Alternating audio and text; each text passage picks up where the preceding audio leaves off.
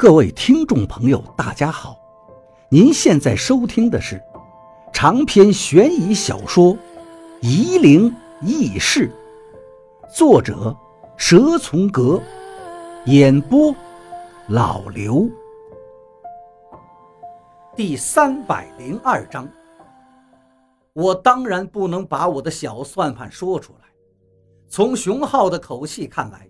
我的那点小计谋，在张光弼面前算个屁呀！甚至还被他们反过来利用，挑拨我跟王八的关系。王八的眼神越来越冷酷了，明灵又到了他的手上，化作岩剑的明灵发出了炽热的火焰，王八的岩剑在微微颤动着。熊浩躲到了一边，三个道长中。朱道长所遇的鬼魂也使唤出来了，我仍旧亮出左手，手心里画的是洋人的眼睛。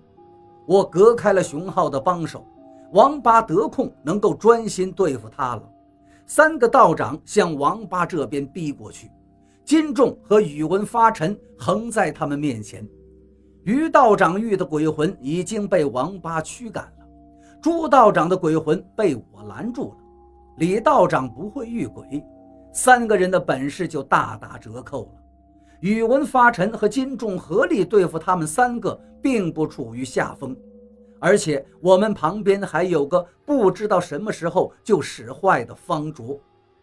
三位道长看清了形势，知道再斗下去也无益，李道长就把袖子一甩，算是作罢。另一边，王八对熊浩说道。你没人了，熊浩并不甘心。你凭什么当过阴人？你什么都不会。大家都能明确地感受到熊浩的怒意，他的意思很明显了：站在这里争取过阴人身份的，都是天生有点异于常人的特殊能力的，只有王八什么都不会。而熊浩自己的异能，我是知道的。他能够感染人的情绪，他探知别人内心的能力远超过我和金仲，但他不能操控别人的行动，这一点他不如金仲。可是他能够很准确地嗅到每个人的思维和记忆中的弱点。王八的眼睛都发红了，手中的岩剑开始犹豫。我走到王八的旁边，不说话。用意识告知熊浩：“我来。”熊浩笑了：“算了，我认输了。你们一起动手，我肯定输。就算是赢了王抱阳，你们鬼道还有徐云峰。算了算了，我认输了。徐云峰的本事真是隐藏的好啊，到现在还没有使出全力。”宇文发臣听熊浩这么说，连忙喊道。今年的过阴人选就定下轨道了，大家还有什么话要说吗？现在哪儿还有人敢说话呀？连张光弼安排过来的这么多人都敌不过支持王八的这一派系。宇文发臣环顾四周，等了半分钟，见没有人再出头了，便高声喊道：“今年的过阴人就是鬼道门下。”立即有人走上来恭喜王八了，有几个恬不知耻的人还对王八说道：“赵先生本来就是上次的过阴人，今天鲍阳子总算给你师傅证明了。”他们都忘了当年自己也是拒绝承认赵一二的其中一员，但是王八没有理会任何人，就是跟我对视着站在原地。我跟他连脚步都没挪一下，本来向王八道喜的人都住了嘴，他们已经看出我跟王八之间的冷淡气氛。你左手上的那个眼睛，洋人的驱鬼术。王八说道：“一直不使出来。”我沉默着。你再不使出来，我输了，你也没机会了。王八接着说道：“我把头低下了，不敢看他的眼睛。熊浩没说错，你就是打算用这个法术对付我。王八冷笑起来。可是洋人的法术，我很熟悉，你用它没用的。我对王八说道：“你怎么不问问我，我为什么要跟你争？问这个有意义吗？”王八说道：“你已经在这么做了。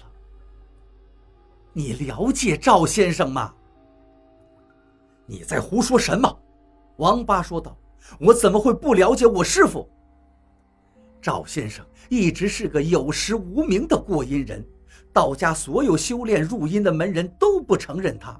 不仅仅是鬼道的原因，他们还有一个理由。现在他们还有谁不服气我？”王八激动地说道：“我不是不服气，我和他们的想法不一样。”我辩解道：“我认为你不合适。”王八哼了一声：“不仅你不合适，赵先生也不合适。”我结结巴巴地补充道：“赵先生的死，就是他不相信凡人过阴没什么好结局。也许他知道，但是他和你一样的想法，他想改变，可是他输了。”你凭什么这么说？王八说道：“你和我争，倒是为我着想了。”熊浩跟三个道长、三个散人见夺取过阴人无望，正朝着下山的路走去。我对着熊浩喊道：“熊道长，你等等，先别走。”熊浩站住了，看了看我，然后对宇文发沉说道：“宇文师叔。”今天是选出过阴人，不是鬼道跟老严跟我们算账的日子吧？宇文发沉黑着脸说道：“不是，但是你最好留下。看来宇文师叔今天是要偏心到底了呀。”熊浩把头转向我道：“徐师傅，有什么指教？”熊道长，张光弼害死赵先生，冤有头债有主。我不为难你，你只要稍等一会儿。”我对熊浩说道。我仍旧转过头看着王八，过阴人还是我来当吧。”王八说道。“你有什么本事跟我争？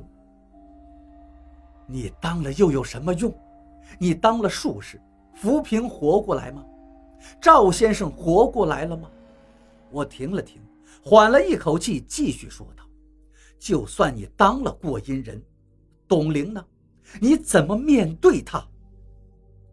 王八向董玲看去，董玲现在已经完全想起了自己被麻哥一群人欺侮的记忆了，在他脑海里正一遍一遍地回现着。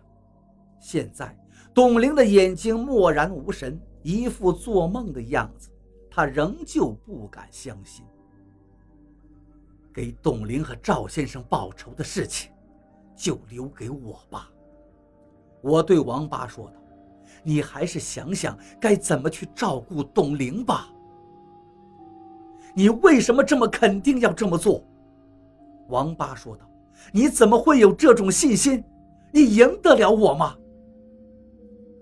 我还有事情一直瞒着你。我说道。你在赵先生三十六岁生日那天接过明灵。王八瞪大了眼睛，看着我把右手伸出来，慢慢的在他面前张开，一个金光闪闪的“狂”字，赫然出现在我右手的手心。